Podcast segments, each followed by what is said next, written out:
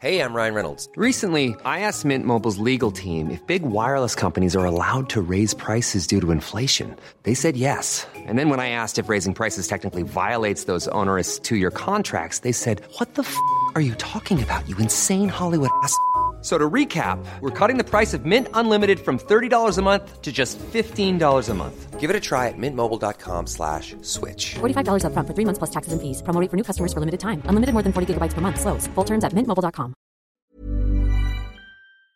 Would now be an opportune time to drop in an drop in an anecdote from Japan Yes, because it's going to concern all of you uh, if you're at the World Cup. Please. Is uh, so when I was out there, the um, I was whisked away from the, the test match to be taken to the traditional spa town of Hakone, Oh. and Japanese spas, um, hot thermal pools, wonderful stuff, beautiful setting.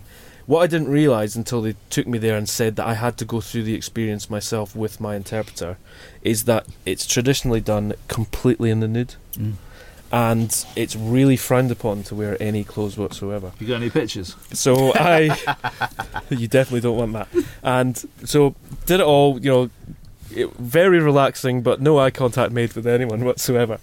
After I'd done it all, the, the people who organised the tour said that was fantastic, wasn't it? Wasn't it great? Um, do you think your colleagues in the press corps would want to do that as well? And I said absolutely, but I think I'll be washing my hair that day. So I don't. I, just to warn you that if you go to Japan, you may have to go into rooms together Oh, I think it'd be brilliant, completely in the mood. I think If you Flynn come to this spa, you get the full Alan. this has gone very partridge, hasn't it? The full Alan. Hello and welcome back to The Ruck. In an exciting last 24 hours, Saracens have been beaten for the second week in a row. Eddie Jones has won the World Rugby Award for Eddie of the Year, and the RFU patron has just announced his engagement. This brings to mind some serious questions like Is the Premiership a competition undermined by the overlap with the international window because the likes of Saracens struggle? Is it right that Eddie should win Eddie of the Year again? Is Eddie Butler ever going to get a look in? And should Gareth Edwards be considered? And is Steve Jones stuck again in Datchet, or is it that, as Rugby Writer of the Year, he gets an invitation to the RFU patron's wedding? Huge topics here. I'm joined today by one former Rugby Writer of the Year, Alan Dymock, star writer of Rugby World, and two future Rugby Writers of the Year, Jonny Fordham of The Sun and Tom Hamilton of ESPN. Tom was the only man amongst us who evaded Twickenham at the weekend and got himself to the big one in Cardiff. Hello, boys. Great to see you here. Hello, Very Slotty. slotty. Jonny, Alan, and I were at Twickenham. Tom, you at Cardiff. So, if we could have the weekend again, where would we be? Would we all be in Cardiff, or would we be in Edinburgh? And how many of us would be in Twickenham? I think we know how many would be in Twickenham. To be fair, I didn't miss a second of the Scotland game because I just completely ignored what was going on at the pitch at Twickenham and just watched the Scotland game on my laptop. Well, he's surprising us there, Alan. So unprofessional. Uh, no, I think Cardiff. I was pretty happy with that one. Uh, Murrayfield looked outstanding, but it's good to see how Wales are progressing, and uh, also just wonderful to see Rieko Ioane. Jonny, Cardiff or uh, Murrayfield? I, I think I'm going to throw in a curveball. Having seen the weather, I think we should have all been in Monte Carlo at the Oh. World Rugby Awards. At that, Topical. the French hotbed of um, of rugby. Well, actually, it would have been great to be in Paris to watch France draw with Japan and then go and see go and see the awards on Sunday evening in Monte Carlo. That would have been a nice wee double header. Ah, why didn't you arrange that then, Dims? I'm sorry, lads. Are we getting to the stage when France have to qualify for their own World Cup? Or do they just buy their way into that as well? Um, Bernard Laporte hasn't got on the ruck yet. He's not subscribed.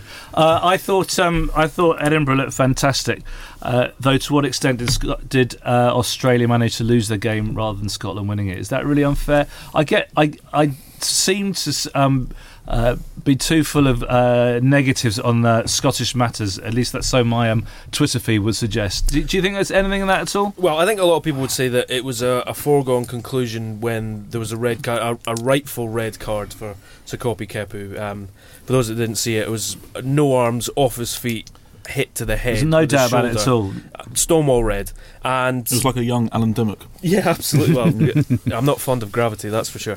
Um, but the, I mean, Scotland had already raced ahead to a 10 0 lead well before that. Australia came back, but you know, Scotland played with adventure, brio. There was confidence through everything they did, and you know. Having 15 men on the pitch is still not going to solve problems for Australia. Like one massive cut-out pass um, means that Corabetti misses everyone who's in no, land, no man's land and you create overlaps at will. That's the kind of problem that Australia had. And obviously, with a man down, that becomes even bigger an issue.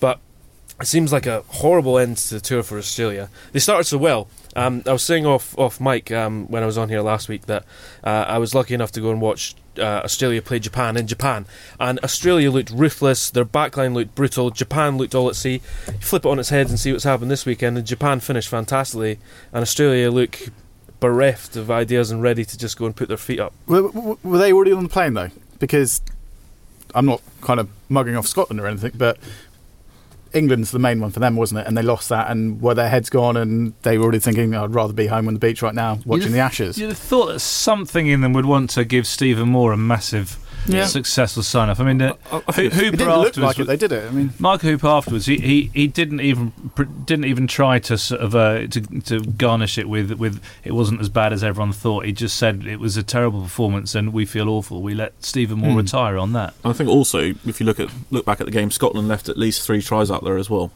A couple of which were during the time when Australia had 15 men. So the scoreline could and perhaps even should have been even more one-sided in Scotland's favour. I, I mean, I think there is something to that, what Jonny says, though, because I saw some people in Australia had their knives out for some of the pack, saying that their work rate wasn't up there. I mean, that's one of the. Kurtley Beale has been phenomenal this season since he's been back in Australia, but that is one of the one of the worst performances I've seen from him in a long time. It, I mean, uh, he got a, he got a. An elbow to the or a shoulder to the head, it cut him open. There was claret everywhere, and it, he just didn't seem right after that. He he was dropping balls. He was out of position. He he was. I think this is missing one for. Sam Peters, isn't it? Well, no, I, I don't think that was the issue. It was more the fact that he just didn't seem not, not disinterested, but he didn't seem at the races. Yeah. So uh, Eddie Jones was reminding us that Australia were the form team uh, in World Rugby two weeks ago. Form team in World Rugby must be Scotland now. Uh, yeah, uh, Sorry, I shouldn't have gone to Dan. Of course, he's going to agree. Yeah. yeah, my team are World Team of the Year. Well, they look pretty good, didn't they? I mean, I they, think they've been outstanding. finishing finishing on a high. Um, is exactly the way Scotland want to build. Though I did like um, Mark Palmer's intro to his Sunday Times piece, where he said, "No one does false autumnal dawns quite like Scotland." So I think it's when you look at that. But I think definitely they are they're progressing. Look at someone like Byron McGuigan.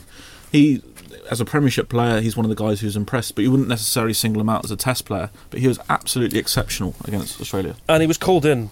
Uh, Yeah. Effectively, the eleventh hour to start that game as well, putting a man of the match performance. I suppose the thing, going back to the the, the, the concept of, of false false dawns. I mean, if anything else, you don't struggle for atmosphere uh, in Cardiff, but that opening game, Wales hosting Scotland, first game of the Six Nations, that's Oh. going to be a cracker of a Mm. fixture now because the anticipation is just going to build from here.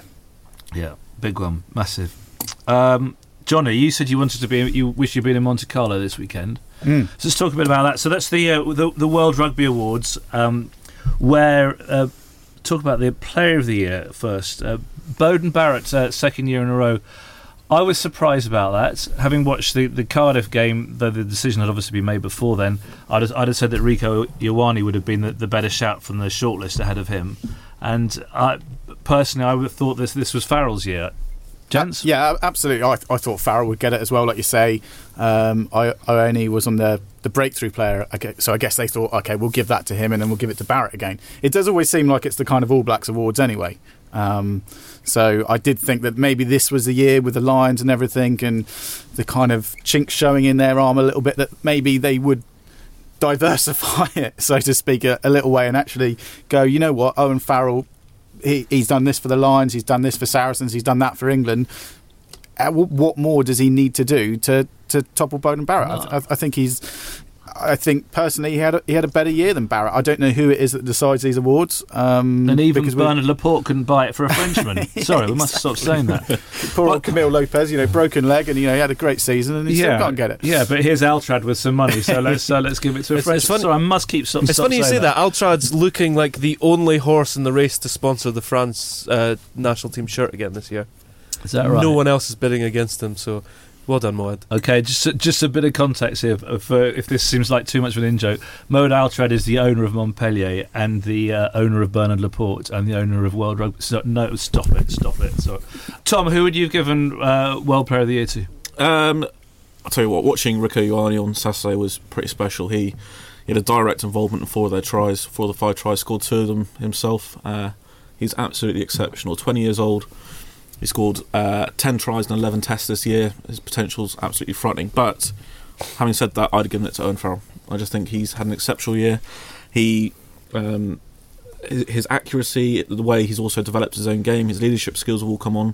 I would have uh, happily seen him take Player of the Year. Also, to slightly preempt your next question, uh, there would have been a good argument for a Farrell double header with Andy Farrell potentially taking Coach of the Year, given how good he was on the Lions tour. Such a clever call. Um, thanks, Lossie. See, the World Rugby just don't think like that, do they? No, but you're going to be in the panel next year. uh, probably not. He's not from New Zealand, so he's ruled out. No, we, we, actually we're, we're not, we're not taking that serious enough. I think that's a really good call But uh, because the be Lions' interesting. success was was very much a Farrell success yeah, on Farrell, the coaching front. Yeah, Yeah, well, the thing is, they don't think it, it has to go. So, for example, because the All Blacks are so good most of the time, the head coach of the All Blacks gets a gets a go anyway. It's amazing to think of some of the best, uh, some of the assistant coaches that worked with the All Blacks for the years who just don't get considered because all the credit goes to Hansen.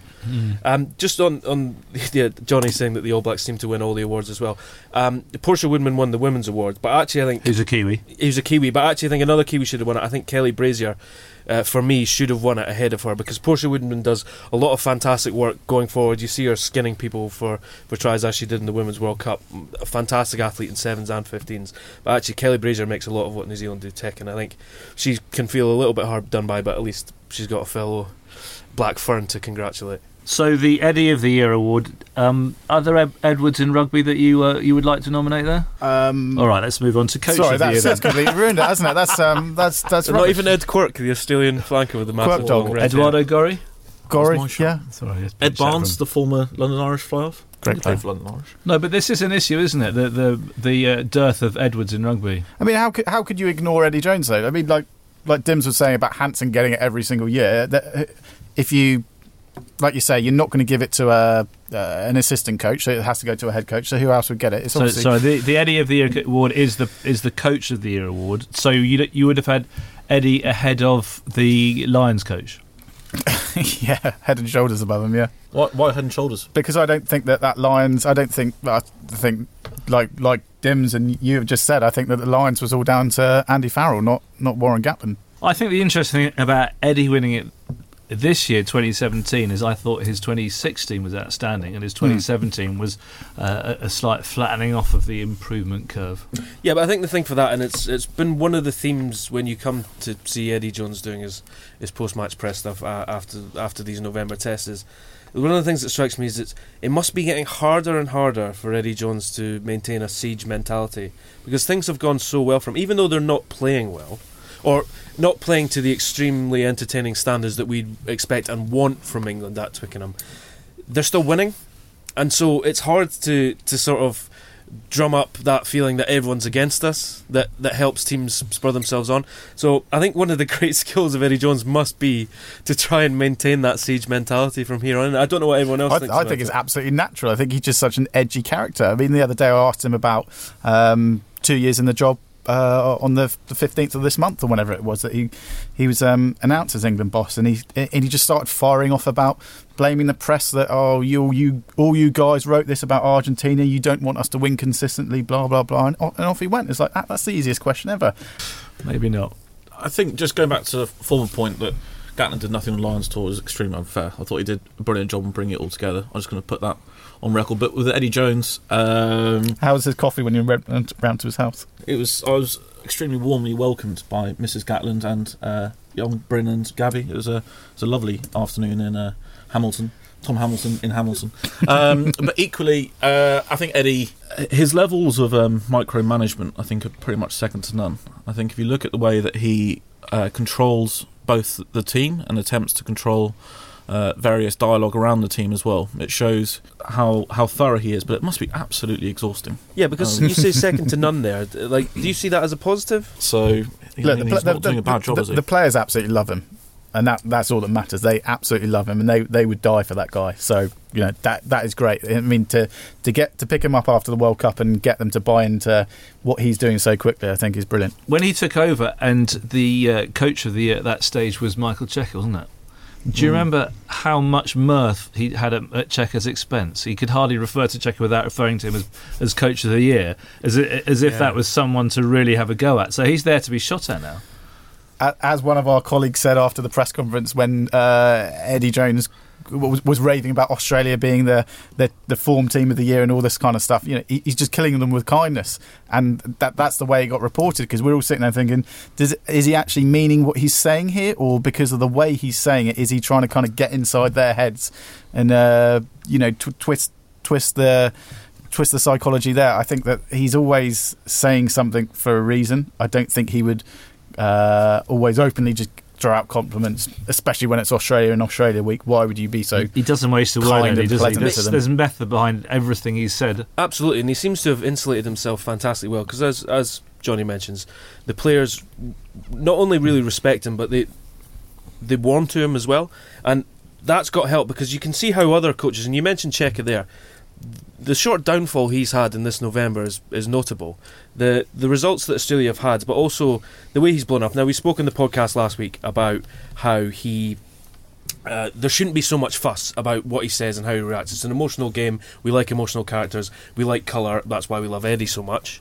Um, but the results that they've gotten have been terrible. And you see what happens with someone like Guy in France, for example, when you get the impression that the players kind of loathe him for what he's doing. So you can't undervalue what Eddie Jones has created in that. Sure, people are terrified of him, and I can imagine it's really tough to work under him. But as Tom mentioned and as Jonny alluded to, he, he gets results, and he just seems to have created that barrier between himself and trouble.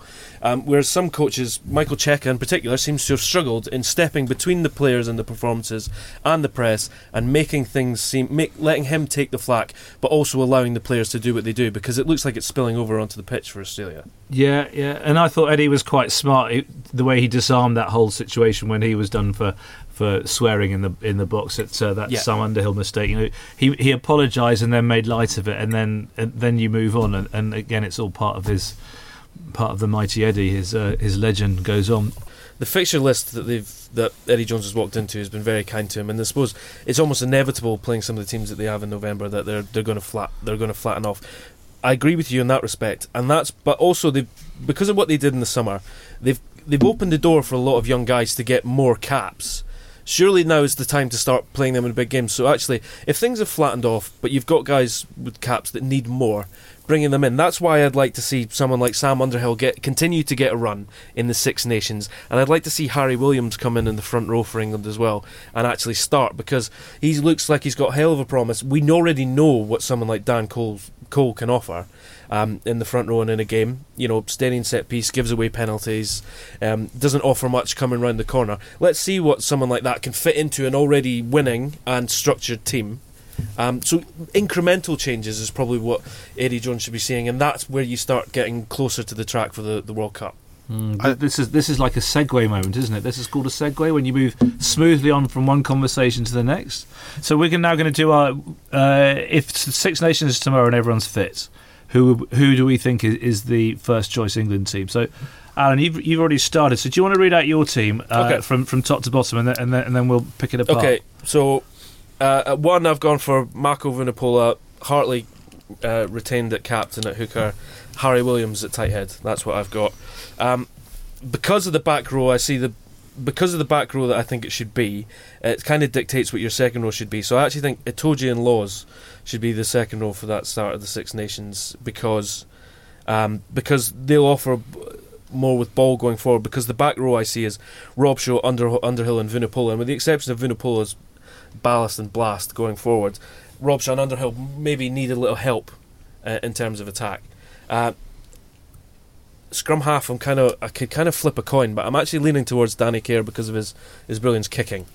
Um, is what I see. Just tactically, he offers you a lot. I think Ford and uh, Farrell axis stays. Joseph uh, outside centre, Daly and me on the wings, and I'd like to see Watson at fullback. That's what I'd go for. Does any does um you, so you gone with Hartley at hooker? Okay, Yeah. start about, start with hooker first because I've I've selected Hartley at hooker as, as well, even though I've been a Jamie George fan ever since. I think everyone Podcast here began. actually has as well. No, I, I went for Hartley as well. Yeah, I've got Hartley. So that's extraordinary, isn't it? But would we, we all agree that Jamie George is a better hooker? I think he I think he's got more strings to his bow, but um, Is it? It's just the Do you know, dynamic. one- it's the one- dynamic, isn't it? One thing, I, yeah, it's the dynamic. And one thing I noticed over the ref mic on the on the weekend um, when they played Samoa was at, at scrum time with, with Hartley in the middle there. It's just non-stop chat. You know, messages all the time, non-stop, non-stop, non-stop. First England scrum against Samoa, it was like dead quiet, and it was just like, oh, hang on, this is a bit weird, and it seemed and it seemed a bit flat as well.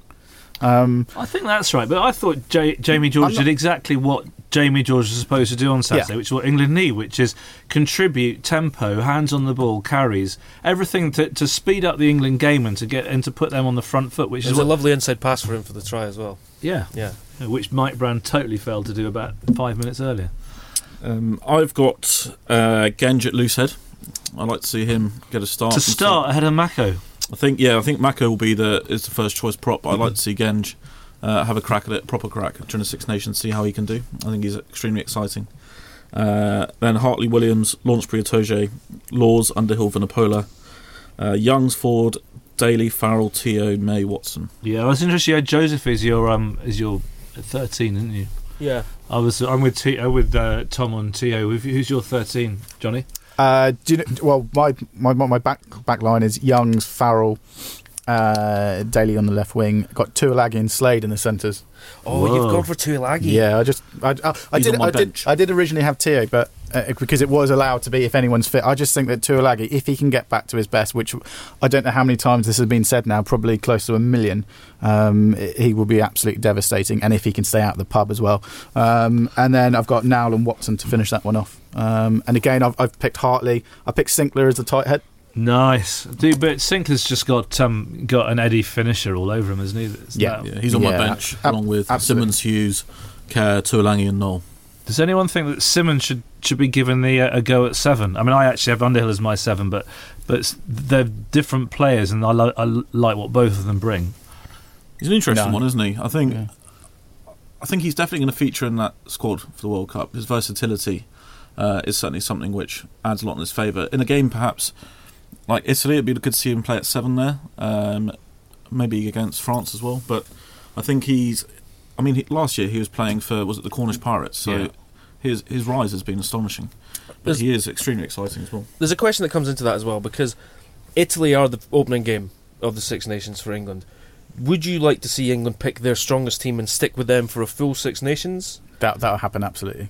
But is that what you'd what you'd want to see, or would you want to see a lot more of the younger guys? So, for example, again, starting at Loosehead with um, you know, guy Harry Williams at tight head. Would you like to see more of those guys? I don't think And you have keep the them time in the to do it, squad? do you? You don't have the t- you don't have the time to do it in the Six Nations though. Oh, what? So maybe use him in South Africa. Yeah, I think you have to. I mean, I think, I think that he's pretty sure that he's got well over three quarters of his World Cup squad already sorted. Um, so I think that the Six Nations is going to be because again, I think someone asked Eddie the other week if, uh, when it comes to the World Cup, what what will you do in terms of selection? Will you look to kind of change things around a little bit against some games and do things differently against others? And he said, no, first team, every single game, same team, roll them out, off we go. Eddie did say this on um, on Saturday, didn't he? He said that he needs he needs wise heads, or was it maybe maybe it was on the Thursday? He was talking about about the the numbers twenty eight to thirty one in his squad and how important they were, and that they're definitely not going to be the next new young thing coming through. They're going to be the really savvy old uh, seniors, which I think Dylan might be by that stage, but he'll go whatever as as a, as a present. So you can see Wigglesworth fitting into that pretty well. Yeah, absolutely. Does that uh, would that include Haskell as well? Uh, no, he'd be contracted to the doing his Sun column. Um, I don't know if we would release him for the World Cup.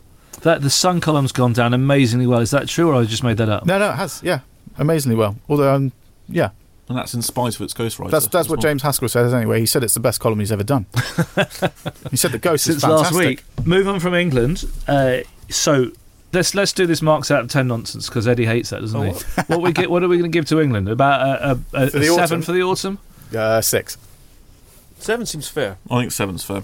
Okay. Look, look at the number of players they had missing. Uh, Farrell played one 80 minute session. It's I think Eddie's played it perfectly the autumn. Does that mean Scotland are a nine? If only for hope. Yeah, absolutely. The the goodwill. That's, Let's let's that's build them up. Let's build them up Come on, again. let's build this, them is, up. this is like Come last on, year all over We, again. we need a bit more than a hope. They've been outstanding. I mean, they, they, they've got the belief and What fantastic foundations, Slotty, they've, they've laid down there. They just need to build on them. Now. And they did it without The Stuart Hogg trouble well. with the podcast is people can't see the way you're smiling at the moment with that with that sort of. All right, because you don't- want me to pile in and say ten out of ten.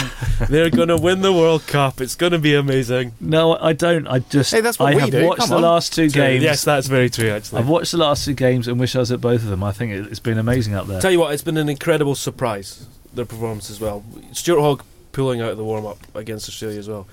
You know, no one gave him a, a cat's chance in hell from there. And the front row changes now. They changed the front row very early on um, in that game against Australia um, to bring Zander Fagerson back on, um, uh, having not started the game. Um, but you know, such pleasant surprises. It's it's fantastic. I mean, I, I, as I said earlier, that first game of the Six Nations. That's that's an interesting discussion for another podcast. Is what team Scotland pick because they've now got a plethora of options for that first game. Well, my Wales. my question is, is: Have they been blessed by Greg Laidlaw's injury?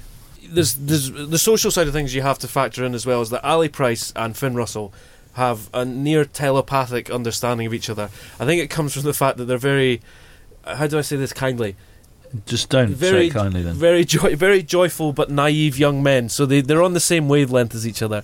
They're Have you been out with them? everything is a joy to them. Everything is is a, a pleasant surprise. Um, and I think they- Alan's quite telling us everything he knows. yeah. here. Um, so they've they've got a fantastic understanding with each other, and Ali Price just plays a hell of a lick anyway. I mean, he got in trouble against the All Blacks for geeing up the crowd, and he he apologised. He, he said he, he said after the game that he showed the referee his, his his doe eyes because he just got caught up in the moment, and that's the kind of excitement that you get with Scotland at the moment. That's why they're so fun at the moment. Is because they get caught But you say he everything. plays at that pace. That's what Scotland need. Yeah. That's what they've been doing so well. And that, and and Absolutely, and when Finn not- you're not Russell and when Finn Laidlaw. Russell kicks like he does from out wide, uh, as he has recently in big games, you know it's it's hard to see where Greg Laidlaw fits in the plan, but he will have to because as you were talking about um, Eddie's plans for England and how you need those veterans, those those wise heads in a squad around the time. That's what Greg Laidlaw is because.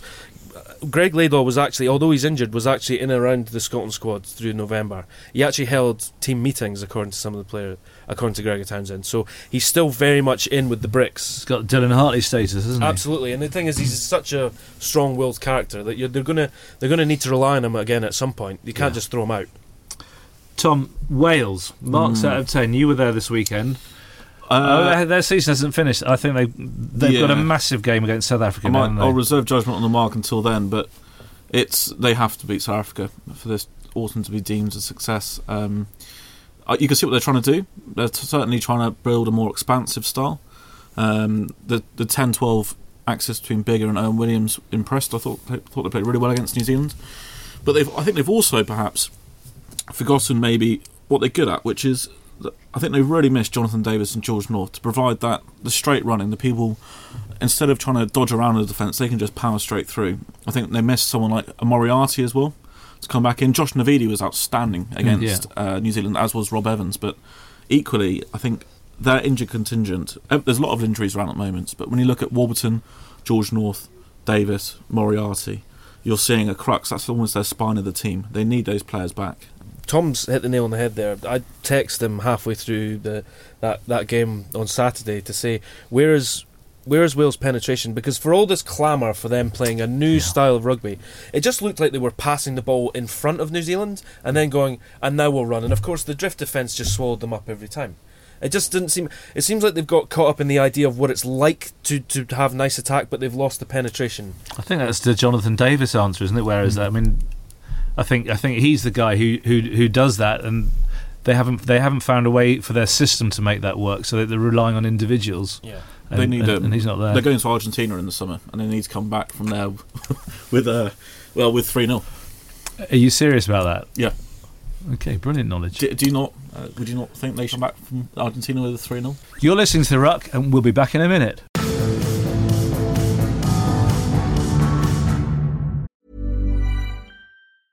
Selling a little or a lot?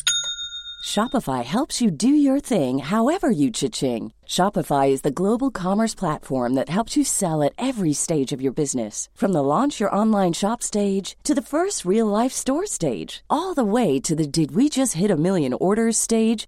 Shopify is there to help you grow. Shopify helps you turn browsers into buyers with the internet's best converting checkout. 36% better on average compared to other leading commerce platforms because businesses that grow grow with Shopify. Get a $1 per month trial period at shopify.com/work. shopify.com/work.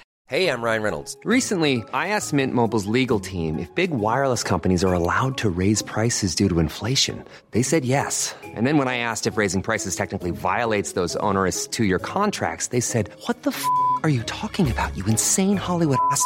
So to recap, we're cutting the price of Mint Unlimited from $30 a month to just $15 a month. Give it a try at mintmobile.com slash switch. $45 upfront for three months plus taxes and fees. Promo rate for new customers for limited time. Unlimited more than 40 gigabytes per month. Slows. Full terms at mintmobile.com.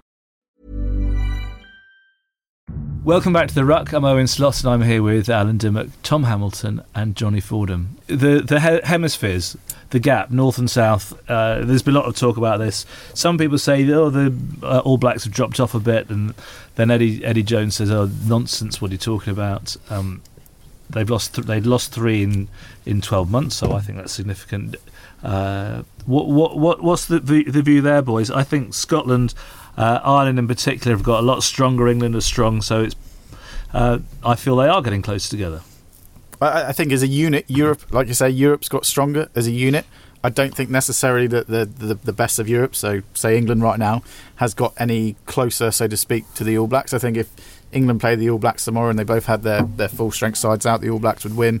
And I still think that when it comes to the World Cup, that the All Blacks are going to win it again. I think England will run them close, but the way it's set out, it looks like they're going to get to the well, if if it goes to form or whatever, you know, playing fantasy rugby, England will meet All Blacks and the All Blacks in the semi final, and thank you very much. All Blacks will be in the final, I think. Um, I just think that right now England um, just just lack a bit of X factor. Maybe I think that yes, Ford's a good fly half, but Beauden Barrett's so much better. Um, even though he shouldn't have got World Player of the Year, I just think that someone like him in that team just that trumps them every time. And then you look at the pack as well. You just go through the whole pack. It's astonishing how much expectation, excitement there already is around next year's match between England and the All Blacks. I imagine they could sell out Twickenham three times over Mm. for that. It is like one of those heavyweight boxing title fights, isn't it? When it's just like become the fight everyone wants to see. I mean, that's what this game is. The, the gap as well depends on your perception. It doesn't help who the All Blacks play every time they go into the Rugby Championship because we've seen that Australian side is pretty much schizophrenic. They can be, Mm. they can turn it on and be amazing and get a, a, his, a historic win against the All Blacks, or they can be a dirge and just not play very well at all. South Africa answers on a postcard at what the hell is going on with South, Af- South African international team because it seems like they're they're playing musical chairs for selection all the time Mm. and when you see that, and Argentina have, are not the force that we saw them even five years ago, and to see them not kick on, but while see other teams in the Six Nations kick on, suddenly there's so much anticipation about the Six Nations. Uh, you know, I've I've had so many texts already about um, the Calcutta Cup match. Ireland are looking. Ireland are already making noises about the Six Nations. Uh, bring it on. England have a fantastic win streak. So on paper, it looks fantastic for the Northern Hemisphere. Everything is going swimmingly whilst everyone is falling away. But as Jonny says, the All Blacks can still turn it on. You know, it didn't.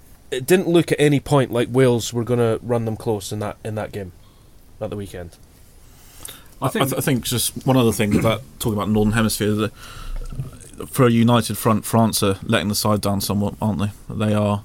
They've taken about four steps backwards during the autumn tests, and Italy, I think it's fair to say, is still in transition. But France, Laporte today said that he's going to look over things and see if change is needed. But I think it's inevitable that some change is definitely needed there. It's funny. Last last time we came in to do the podcast here last week, uh, Julian Laurent from the was doing the football podcast, uh, French journalist, and he said, "You need to get into to Guy Novès. We, we don't need to get into Guy Novès because the entire French public is baying for his blood right now. The problem is, is that they're turning around in France and saying that it's looking like it could cost up to 1.5 million euros to get rid of that French coaching team. So they might have to stick with it. So what happens? Hang a sec. They've got someone who deals with that sort of stuff. Absolutely, Bring but- in Mohed.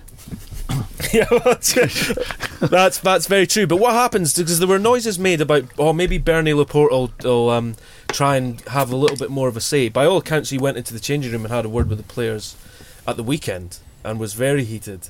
Um, so it seems completely in, in disarray. But Guy Novès is a guy who is unwilling to change. He he dragged uh, Toulouse to the summit of European rugby, but then dragged them down the other side again. And it looks like he's doing no better with France. So, so Tom's right. They're absolutely not helping this Northern Hemisphere debate at all. Okay, uh, just on, on, on the French thing, just just an either or answer from each of you. So you can look at France two ways. Either they're so damaged by the structure in the country with the number of uh, uh, foreigners playing in there, etc., and the amount of access they have to their players, and the fact that the top 14 uh, doesn't give the, the the national team enough chance. Either that's a problem, or there's still so much talent there that uh, a decent coach could uh, could save them. Which one? I think there's too much talent there for them to be this bad. Okay. Yeah, I agree with you there. Absolutely. I, I think that I think if you look at England and Eddie Jones now getting more access to his players, you, there's a firm argument there that that is what part of this kind of the backbone to this England transition is the fact that he's got more access to his players, more time with them, and I think that that's obviously clearly worked for a positive way for England. So why why couldn't France do that?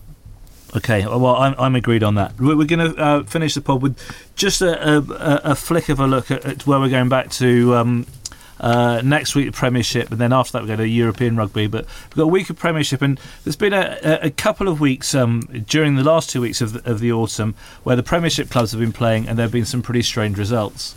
I, I say strange results, but they're kind of familiar in that every autumn, and also in the Six Nations, some of the top teams lose because they lose so many of their, so many of their top players. So, uh, is the Premierships um, significantly undermined by the fact this happens time after time? Well, I think one of the standout things from this this weekend of Premiership rugby is it doesn't help to play at home at all. There's some massive victories away from home. You got Exeter winning at, at Allianz. You had Gloucester winning away. Worcester winning um, at Welford. Worcester Road. at Welford, that was a massive score. I mean, it's a. You're right. There were some topsy turvy results, but how they sh- how they shake out in the Premiership is. I think a lot of it is down to personnel missing. You're right. I mean, Exeter just managed to, to pip. They held on for seven or eight minutes after taking the lead and, and did just enough to, to defeat Saracens. But Saracens are a completely different team in this window. But this comes down to the age old argument, as you mentioned there. Do you think that teams should be playing in this window, Jonny? No, because uh, the thing about the Premiership is it gets completely lost during autumn internationals and during the Six Nations. And the thing about the league is that there's there are people who enjoy watching rugby but will go and watch England play rugby. They don't have a, any kind of Premiership allegiance and they wouldn't be able to tell you who's playing in the Premiership, who's top, you know, all, all this kind of stuff. And that's because it's just hid, hidden away, scurried away on, on BT Sport because the Premiership signed up to this big deal, and the whole thing gets completely lost. Um, and it has done for years now. I think that it's a shame that the, the league plays second fiddle in the way to the you know the international scene. I think that they're both great competitions. You know, some we've seen some great Premiership games already this year. So why can't we keep it true to what it is and just keep it running through? Um, sorry, keep, you know, go go for a break. Anglo Welsh, I think, is just a bit of a, a powder puff competition, isn't it, for the kids? Um, that that's not working at all. And the, you know the Premiership should be king, and I don't think they should be playing when it's internationals. It doesn't matter if they've got a few of their players back or not. They should have full strength sides out all the time. But the only thing is, if if they then took a break, then someone like Owen Farrell or you know someone like Elliot Daly who plays every single in- England international. Sorry, he didn't, but um, you know, come from the Lions, play the, heavily in the Lions, heavily in England's autumn, despite having an injury at first, goes back to his club. He'd have to play again. So it's it's a tough one. But my personal view would be that it, it would be brilliant to work out a way of getting it so the Premiership wasn't playing during England and Scotland games, etc. But that's going to be a longer season, and no one wants a longer season either. I think it's going to be fascinating to see how uh, the players get brought back in, the England players especially, uh, reintegrated. Because looking at the weekend's fixtures, you've got there's some big games there. You got Exeter against Bath on the Saturday. You got Gloucester against London Irish.